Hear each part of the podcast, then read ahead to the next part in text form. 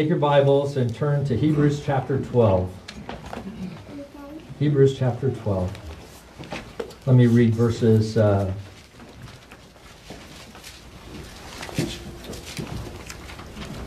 tw- 1 through 14. Hear now God's word. Therefore, since we are surrounded by so great a cloud of witnesses, let us also lay aside every weight and sin which clings so closely, and let us run with endurance the race that is set before us, looking to Jesus, the founder and perfecter of our faith, who for the joy that was set before him endured the cross, despising the shame, and is seated at the right hand of the throne of God. Consider him who endured from, excuse me, who consider him who endured from sinners such hostility against himself, so that you may not grow weary or faint hearted. In your struggle against sin, you have not yet resisted to the point of shedding your blood. And have you forgotten the exhortation that addresses you as sons? My son, do not regard lightly the discipline of the Lord, nor be weary when reproved by him. For the Lord disciplines the one he loves, and he chastises every son whom he receives. It is for discipline that you have endured. God is treating you as sons. For what son is there whom his father does not discipline? If you are left without discipline, in which all have participated, then you are illegitimate children and not sons. Besides this, we have had earthly fathers who disciplined us, and we respected them. Shall we not much more be subject to the Father of spirits and live? For they disciplined us for a short time, as it seemed best to them, but he disciplines us for our good, that we may share his holiness. For the moment, all discipline seems painful rather than pleasant, but later it yields the peaceful fruit of righteousness to those who have been trained by it. Therefore, lift your drooping hands and, and straighten your weak knees, and make straight paths for your feet, so that what is lame may not be put out of joint, but rather be healed. Strive for peace with everyone, and for the holiness without which no one will see the Lord. Amen. Thus ends the reading of God's word. The grass withers, the flower fades, but the word of our God will stand forever. You may be seated.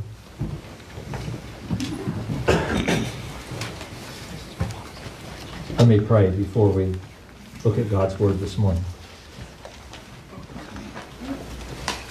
Lord, the psalmist tells us that, that you know our frame. Even when we were in our mother's womb, you knew us. And, and now that we're born, you, you know every thought from afar. You know everything we're going to say, everything we're going to think. You know us better, God, than we know ourselves. And so we're praying this morning that, Lord, you might speak to us your word in a way that, that we can hear, in a way, Lord, that we would receive by faith and understand. May you take the scales from our eyes that we might behold the glory, your glory, God, which is so great. We thank you and pray this in your name. Amen. So the question I want to ask this morning is, what do you need to do to slow down or even to go backwards in the Christian life? Now you say, Pastor Rick, that's not a question I'm used to pastors asking.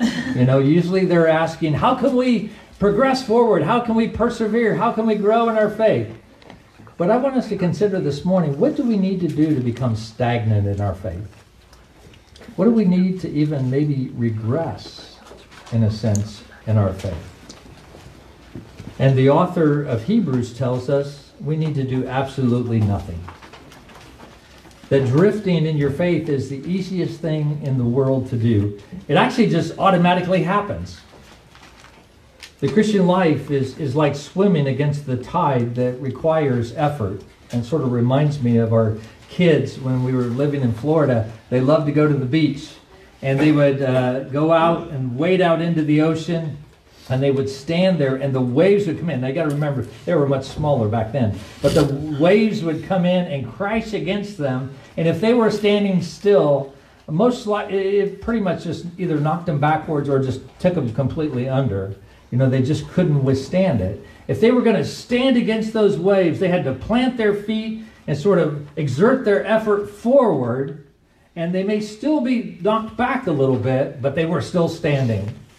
And it's a lot like that with the Christian life, that the Christian life is a life that is against the tide all the way. Now, you're probably not going to hear most preachers say that when they're sharing the gospel with you, right? And it's not that preachers are trying to be deceptive in any way, but oftentimes we don't share sometimes of how difficult the Christian life can be. And, and Hebrews is all about persevering in our sanctification, persevering in our holiness, persevering in our growth in the Lord Jesus Christ. You see, Christians then, as well as now, were confronted by many pressures. Uh, actually, if you're not familiar with the book of Hebrews, I would encourage you to read Hebrews chapter 10, verses 32 through 34. And it sort of talks about the sufferings that these Christians went through. Uh, they were they comforted those who were in prison they had their property taken away from them. They had gone through some pretty extreme things, things that none of us here have ever experienced before. And we might think that anyone who has withstood trials like that would be in no danger of failing to persevere. But, brothers and sisters, I'm here to tell you this morning that the battle to be holy is fierce. The conflict is long, and the opposition is strong and the obstacles are many. And you may say, wow, Pastor Rick, that doesn't sound very encouraging, but I do want to encourage you. Because there may be those of you who are here this morning who are weary. There may be those of you here this morning that are just tired in your Christian walk and you feel like giving up. And I want to encourage you this morning to keep going. And, you know, even those who have won great spiritual victories in the past can become weary. You know, spiritual laziness or indifference can set in at any time, and any Christian could drift. You know, I can't tell you how many Christians, and I'm sure you know some too, Christians that you know that in years past, they were on fire for the Lord. They were in the Word of God and they were proclaiming Christ to people, and they were and and they were seeing people come to faith in Jesus Christ through their testimony. And yet today, they're just a hollow shell of themselves, spiritually speaking. That's all seemed to go away. And I know many of us have heard of spiritual leaders, maybe even those that we looked up to, maybe even those that we highly respected who uh, have fallen from the faith, who have denounced the Christian faith. You see, we need to constantly be encouraged to keep going. Now, I had the privilege of preaching through the book of Hebrews, and probably half of you heard that sermon series and half of you did not. And so let me just say this that back at the beginning of Hebrews, the writer sort of likens the Christian life to the exodus that took place out of Egypt. That in the same way that God redeemed his people in Egypt and then he sent them into the wilderness, the Christian life is a lot like that. The Christian pilgrimage is like that. That we have been redeemed and now we're walking this pilgrimage on this earth. And, and in that desert place, it can be a place of that's full of tests. It can be a, a place that's full of temptations even enough to tempt one to grumble and to complain, like we see the Israelites doing, and uh, even wanting to return to the old ways. I mean, you, you read how many times did the Israelites say, Oh, but we had it so much better in Egypt. We had the leeks and the cucumbers and all these things. Let us just return. And I think one of the reasons why that re- resounds with us as, as Christians sometimes is Sometimes we struggle with that too, as well. Sometimes the Christian life, our pilgrimage here on this earth, can seem a lot harder than even the bondage and sin that we were in before we became faith in Jesus Christ. Especially if you grew up in a covenant home, because I think as those that have grown up in a covenant home, we didn't feel that bondage to sin quite as much because we had God's grace given to us through our parents and the instruction of God's Word. So the author of Hebrews encourages his readers and us do not throw away your confidence in Christ, which is a great reward, but endure. But endure. So when you have done the will of God, you may receive what he has promised. The author says, We are not of those who shrink back and are destroyed, but of those who have faith and preserve their souls. Hebrews 10:35. And so that's the theme of Hebrews. That's the theme of this sermon. The true believers do not shrink back. They believe and they persevere. They press on into the future and arrive at the fullness of their salvation. And that's why we see the writer of the Hebrews saying in Hebrews 12, verse 1, at the very end, he says, Let us run with endurance the race that's set before us. Now, that is a very good description because the Christian life is definitely a race of endurance. It's not a sprint, right? And the mindset of a marathon runner is very different than the mindset of a sprinter. Not that I'm either one, but as I, things I have read, it's very, very different. And a person who is a marathon runner expects the sweating and the aching and the blisters and maybe even the shin splints i don't know but the, all those difficulties they expect that. That's that's part of the race. And so when those things happen most runners don't complain and grumble. They understand that is the nature of the race.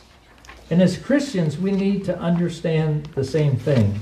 So what do we need to know to keep going on in the christian life? What is it that the writer to the hebrews told these early Christians and tells us today that we need to know to challenge us to persevere in our faith as, as Christ is so faithful to us. Well, the, the first thing he does is he makes us aware of the encumbrances, okay? Kids, that word encumbrances just means obstacles, the, the things that hinder us in our race. And we see here listed in verse 1 2 uh, it says, Therefore, since we are surrounded by so, so, so great a cloud of witnesses, let us lay aside every weight and sin which clings so closely. Now, it's not really clear whether the author is speaking of one thing in two different ways. You know, so he uses the term sin and weight, and he's really talking about the same thing, or if he's referring to two different obstacles or hindrances. With the weights, being those things which hinder us, but they're not necessarily sinful. And then sin, of course, those things that are clearly sinful.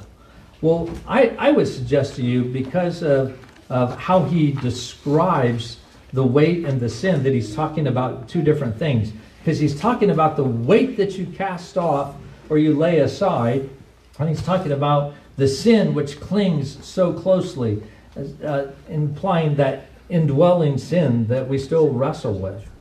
And so I'm going to approach it from that perspective that he's talking about two separate things. First of all, the weight, uh, the things that hold us back, the things that slow us down in, in our pursuit of holiness. You might refer to these as excess baggage, okay? And rarely, I was trying to think of a, a, case where excess baggage was a good thing. I really couldn't think of any, okay? Usually, excess baggage is never a good thing. But, but its effects may not be apparent at first until we begin to run and then we begin to feel that, that hindrance. And it's like that for the Christian race. The, the writer of Hebrews says, Let us get rid of everything that weighs us down, keeps us back, or hinders us from our swift obedience to Christ.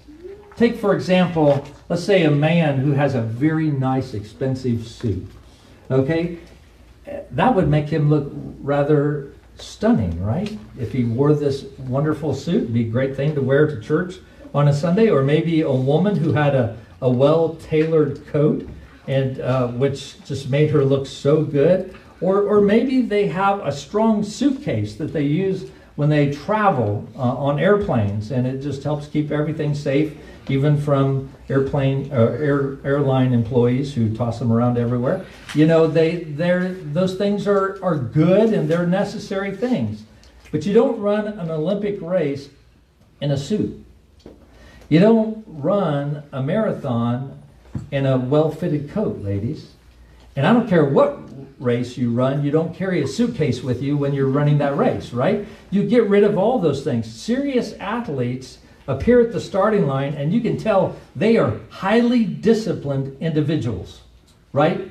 I mean, what you may not know is is that they they they went through lots of training, they watched their diet, they got proper rest, they did everything that was necessary. There was probably also this whole team of scientists that was involved behind the scenes to perfect all their running gear, even. They have just the right things. Everything is just well tailored to one purpose, and that is to run and to win. The point is that many things that are appropriate and legitimate can become hindrances if you're planning to run a race. And so we have to put those aside. And, and Jesus addresses this topic as well when he talks about the parables of the, the sower, the parables of the soils in Mark chapter 4, verse 19. He warned um, that desires for other things can destroy the influence of the seed of the Word of God in our lives. Have you ever thought about that? That the desire for other things can destroy the influence of the seed of the Word of God in our lives. Jesus says that the cares of the world and the deceitfulness of riches choke out the word of God that is sown in a person's heart. And we oftentimes think of the cares of the world as just a, a, normal part of living. And I mean, there is a sense in which that's true. Our jobs, right? Uh, the upkeep of our property, our health, our family, all these things are are the things that, that we do. This is where we spend most of our time. It's just a, a regular part of life. I mean, if you look at your to do list and you see what percentage of that to do list is filled up with the cares of this life, I would say probably most of your to do list is, right? If it's anything like mine. And, and they could be good things, but they could also have a detrimental effect on your spiritual well being. You see, Paul, in his dialogue with the Corinthians, as you know, he wrote several letters back and forth, and they asked him questions, and he responded. And, and some of the Corinthians had um, seemed to have been insisting on their freedom to develop their own life patterns and habits. And they would say things like this, like there's nothing wrong with a Christian doing, and then fill in the blank. Or they would write to Paul and they'd say, There's nothing against a Christian spending his or her time doing thus and such because we have freedom in Christ. And in response, Paul calls the church to think and act with greater maturity than that. He, he argues that the key issue is not merely whether something is legitimate or allowable, as we might want to say, but is it spiritually profitable? Does it help you in your, in your growth in holiness. And so the question that we need to not ask is when we think about, you know, what our life should be uh, full of is, is it all right for me to do this as a Christian? That's a very low bar, brothers and sisters. And, and the writer to Hebrews, as well as others, Jesus, Paul, are challenging us to, to think differently. And maybe instead to ask questions like this How will this thing that I'm considering build me up spiritually? And how will it build me up in holiness? How will this thing strengthen the fellowship of God's people? How will this advance my goal of running towards Jesus Christ and His glory? Or maybe another way to ask it, sort of on the other side, is how will laying this aside better enable me to serve Jesus Christ? You see, those are the kinds of questions to ask and to, to prayerfully consider and ask the Holy Spirit to help you to answer and to look into your heart. Of course, the weight that the writer refers to here, because it's not sinful, will vary from person to person. But whatever specific form the weight may take, it will have a tendency to divert us from or drain us of energy for serving the Lord Jesus Christ. We'll feel that weight that we are carrying. And the litmus test of all this is whether the things that we do draw us beyond themselves to more love for Christ, or whether they, like weights, hold us back in our love for Him. Now, you may be here this morning and you may be one of those people. You are living under the weight of so much pressure right now. You don't even know what to do. As a matter of fact, my words are not words of encouragement for you. It just makes you feel that weight even more. And you say, Pastor Rick, I have so many responsibilities. And, and I understand. It's, it's not easy. I'm not saying that the, the weights and the struggles I go through are exactly the same ones you go through, but I've been there and I understand that.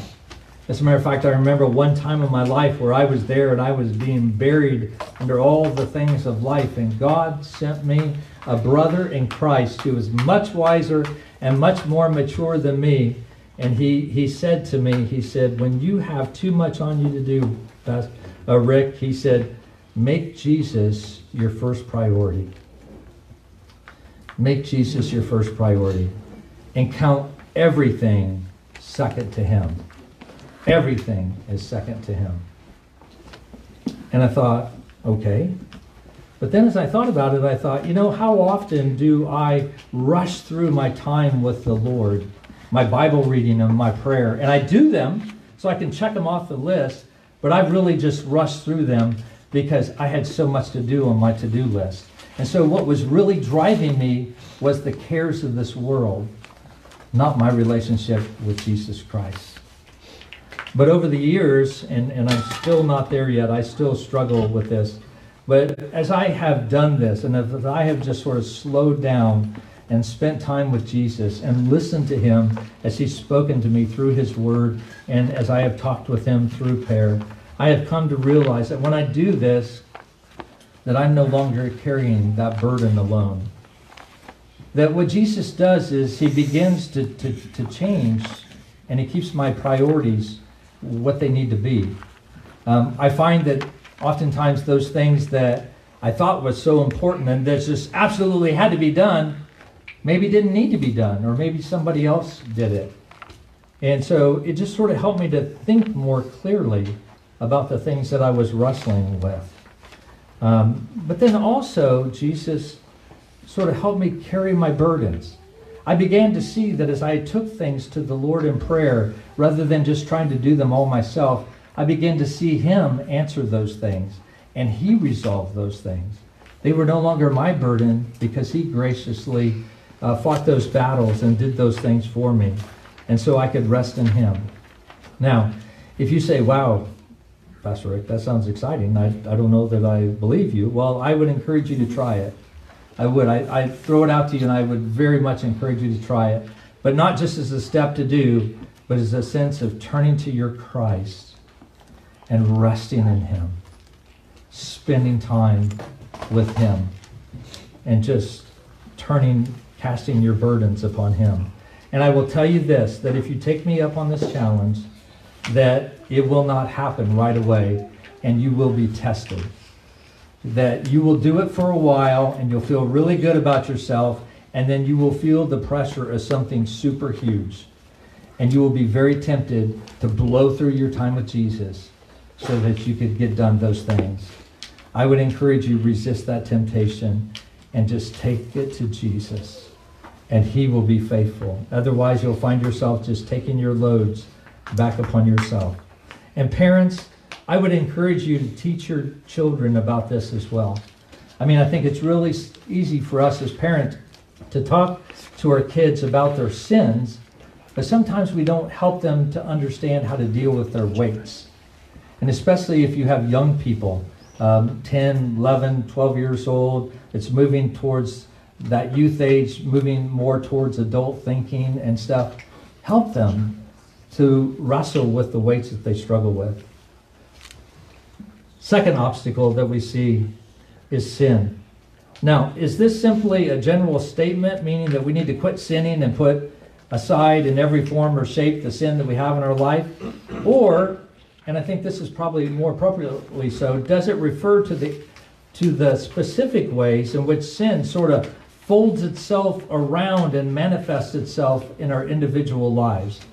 Uh, sin has a way of knitting itself into the very fabric of our being, into our character, and even into our personalities, into our propensities and our weaknesses. And yes, sin even wraps itself in our strengths. I might even say it especially wraps itself in our strengths because it's in those areas that we feel most confident in ourselves and we oftentimes rely upon our own abilities rather than relying upon Christ.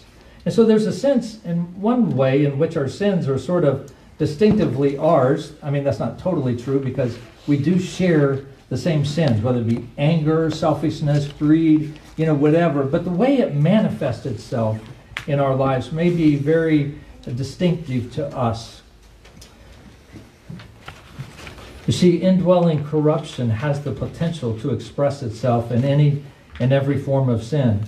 And, and just like Augustine argued, he said sin is not an object, uh, quantifiable, something which attaches itself to us.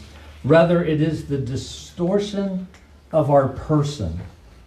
It is the distortion of our person that Christ has made us in his image. And, and this sin seeks to distort that. And so sin is not just like that out there that's not it, but in one sense, it's sort of I, it's sort of me. It takes a peculiar shape in each of us and comes to expression in our individual character, which is already fallen and twisted against the Lord. Now, we won't have to run the race very long before we realize this and discover the ways that sin seeks to trip us up and cause us to fall down. Um, and, and it's also, I think, sometimes even a shock to us when we see our sin. You know, I mean, how many times have you been reading the Word of God and God reveals to you the sin that is in your heart and, and you just like, oh, Lord, is that me? Is that what I'm like? You know, we, we, we sometimes are shocked by that. And we sometimes want to think of our sin as not so bad. And that, that was Paul's concern, though, in Romans 7, verses 14 through 25, that there is that sin that we wrestle with, that it's a sin that, that clings to us. Um, but also, I want to not paint that picture too bleak, because the reality is we are new creatures in Christ, and Christ has redeemed us.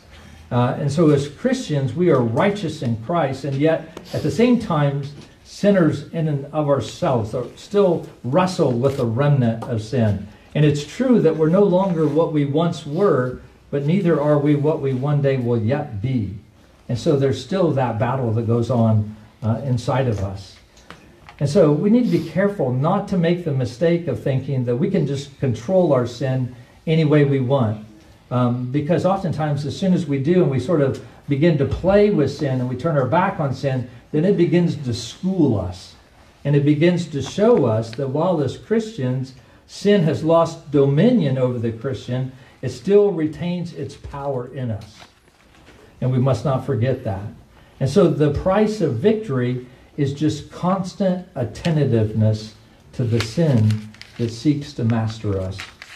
Hebrews tells us to deal with our indwelling sin and by bringing to bear the full force of the Word of God on it. And see, what we do as we do spend time in God's Word, and it is that mirror that, that reflects and shows us who we are inside of us.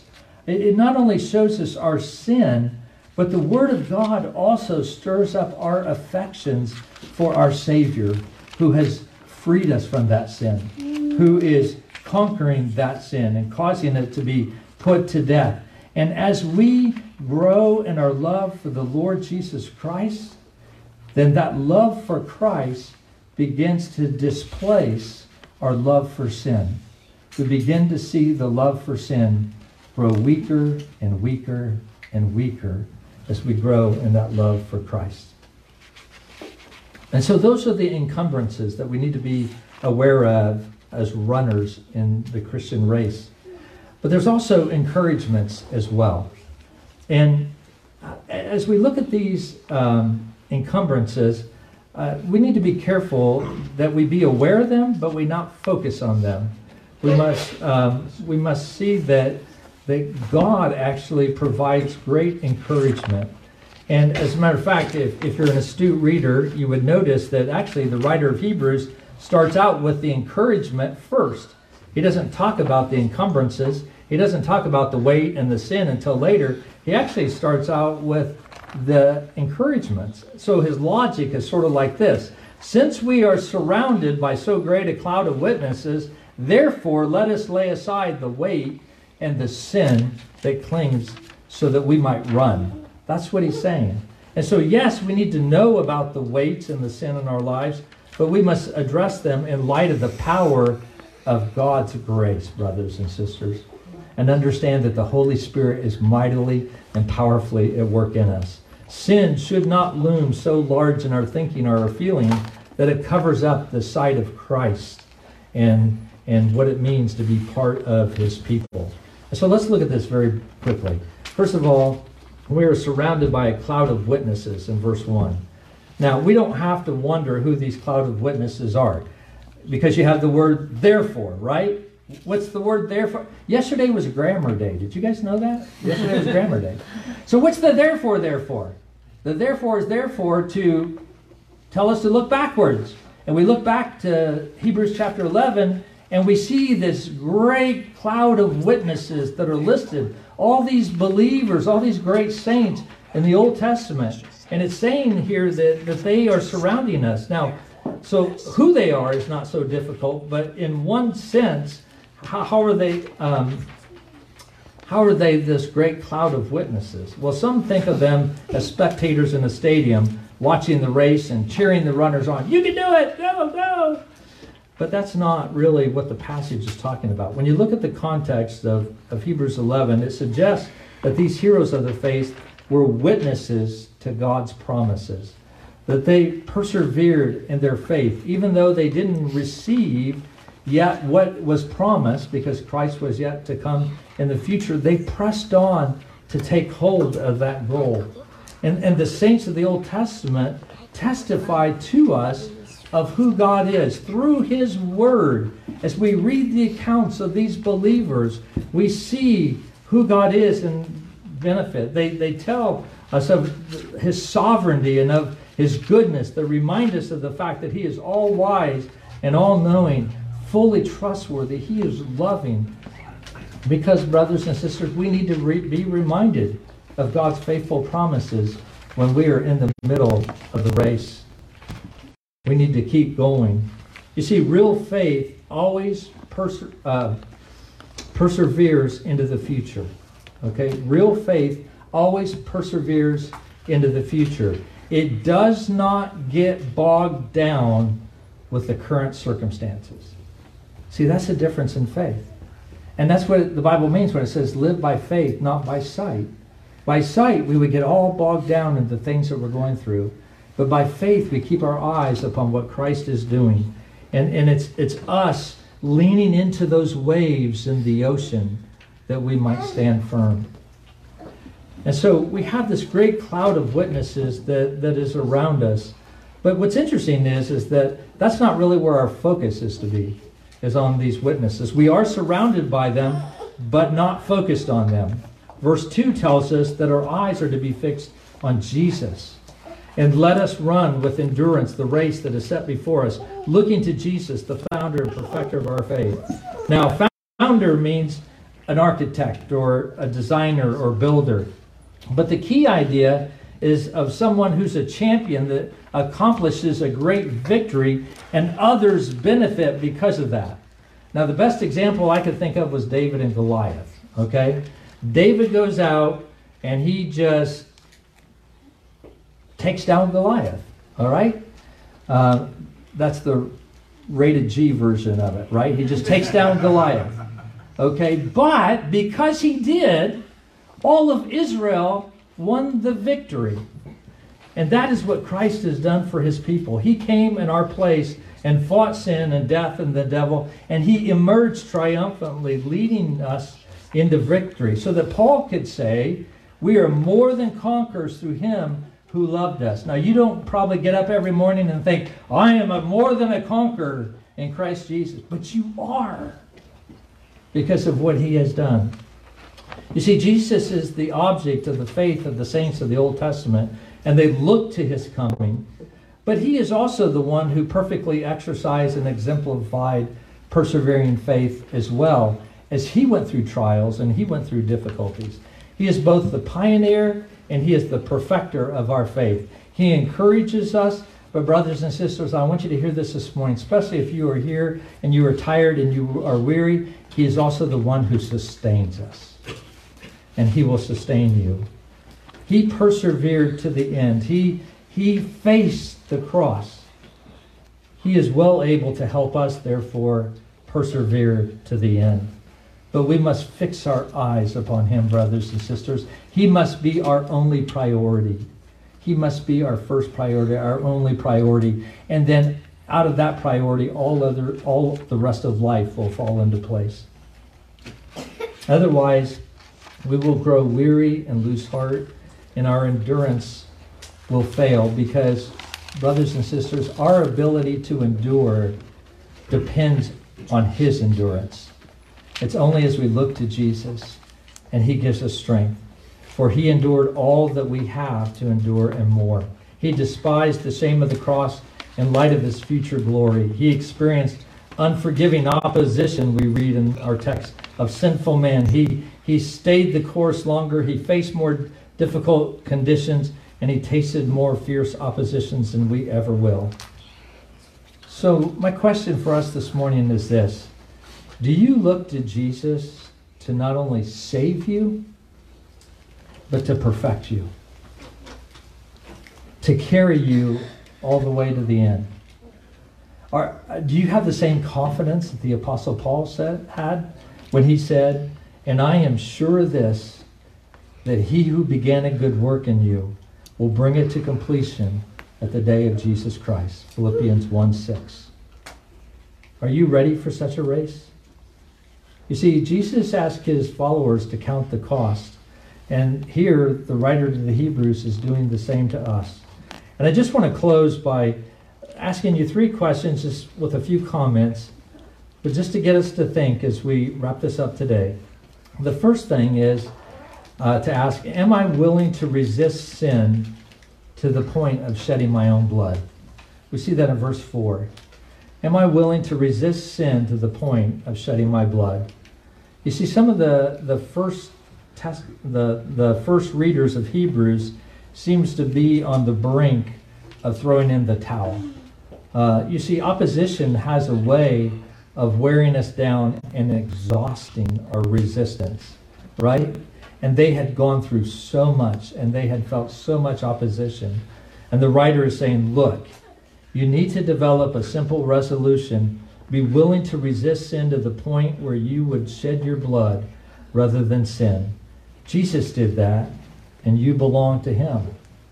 And you go, wow, is, is being a Christian that serious? And I would say, yes.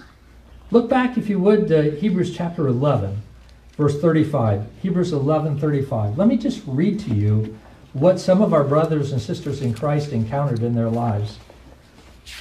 Verse 35. Some were tortured, refusing to accept release so that they might rise again to a better life. Others suffered mocking and flogging. Now, don't just hear the words picture what's really going on here, what these Christians went through. Others suffered mocking and flogging and even chains and imprisonment. They were stoned, they were sawn in two, they were killed with the sword. They went about in skins of sheep and goats, destitute, afflicted, mistreated, of whom the world was not worthy, wandering about in deserts and mountains and dens and caves of the earth. You see, Christianity was that serious to this great cloud of witnesses. Christianity was this serious to Jesus. Is it this serious to us? That's exactly the issue. Am I willing to resist sin to the point of shedding my blood? Am I resisting sin or am I trifling with it? The second thing we see comes from verses 6 through 11, where he says, Am I remembering the encouragements that Scripture gives me? Am I remembering the encouragements that Scripture gives me? On the one hand, there's a radical call to be willing to resist sin, even to the point of shedding blood, which can sort of stretch us emotionally, I'm sure. But on the other hand, there's an equally stretching word of encouragement in verses 5 and 6. He says, My son, do not regard lightly the discipline of the Lord, nor be weary when reproved by him. For the Lord disciplines the one he loves and chastises every son whom he receives. You see, everything that takes place in the life of a Christian is an element of heavenly parenting. You want to see Jesus' heavenly parenting style? This is it right? Every moment of pain in our lives has a purpose. Every hurt is employed by God to draw me closer to Christ and to make me more like Him. Every hardship is therefore an evidence of the spiritual legitimacy that I am a son of the living God. If I were not a son, He would not discipline me, He would be indifferent. The third thing that we see, the question we ask is, am I convinced that without holiness I will never see the Lord? Without holiness I will never see the Lord. Verse 14. We need to remind ourselves often that what God is doing is a long-term project in our lives, that his, He's training us so that we might share in His holiness.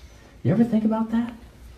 You know, we sort of throw around that word holiness, but to think that we could we could be holy as, as God is holy. I mean, that is his plan. That is actually what he's carrying out in your life and my life. And we must learn to view the short term in light of the long term project that God is doing in us. So he may take us down some paths, he may take us through some circumstances that short term are very painful and very difficult, but long term, he is working holiness out in us. You see, our God is a single minded God. He is absolutely determined to make his children holy. It will happen. And what makes us think that we can be indifferent or worse, refuse and resist his good purpose? And if his all wise and all loving God has as his heart to set on to make us holy, then why would I want anything different than that? Why would you want anything different than that? Do you know what I wish as a pastor? I wish that we were a, a congregation like this a congregation running the race, uh, faithfully running the race, where it was so evident that people were afraid to come in and become members at Kirk of the Plains. Okay, on one hand, I think they would be thinking, they would say to themselves, man, I want to be part of that church. Look at those people's lives. They are so different. I have never, ever seen anything like that. And yet, on the other hand, they would say to themselves, if I go to that church, there's a lot in me that needs to die. And of course, no one will ever think that looking into our church from the outside unless we ourselves first think that by looking out from the inside of us, right? So let's consider God's word for us today and keep on keeping on to be holy as he is holy in the grace that he gives us each and every day. Please bow with me if you would.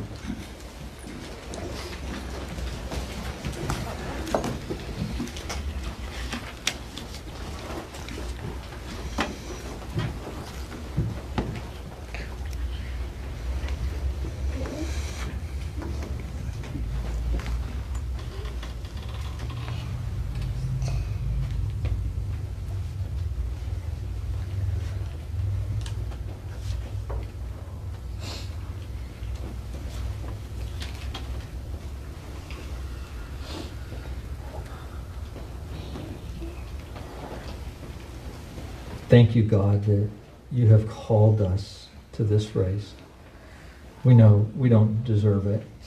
You could have just as easily let us live our lives and, and run after um, everything that we that our hearts desire to our eternal doom. Never knowing the loving kindness of Jesus and never having this deep hope and confidence and knowing that one day that we will see your face and that we will see you face to face. Father, you know where each one of us are exactly. And we ask that you would take your word and you would drive it deep into our hearts. Maybe, maybe there's decisions that we have to make about our time and what we're giving our hearts and our minds to. Maybe there needs to be a refocus um, on some new habit that needs to be formed. Lord, maybe there are some weights that need to be set aside. Maybe a sin that needs to be battled with. Father, we pray before you that you would help us to make those decisions. And that by your grace we would take steps so that we could see Jesus by faith, looking to him. Father, I, I, also pray for those who don't know Jesus. I pray that the beauty of this Savior who loved us this way would compel them to seek him. And in seeking him, that they would find him. For that's what you have promised. We thank you and we pray this in your name. Amen.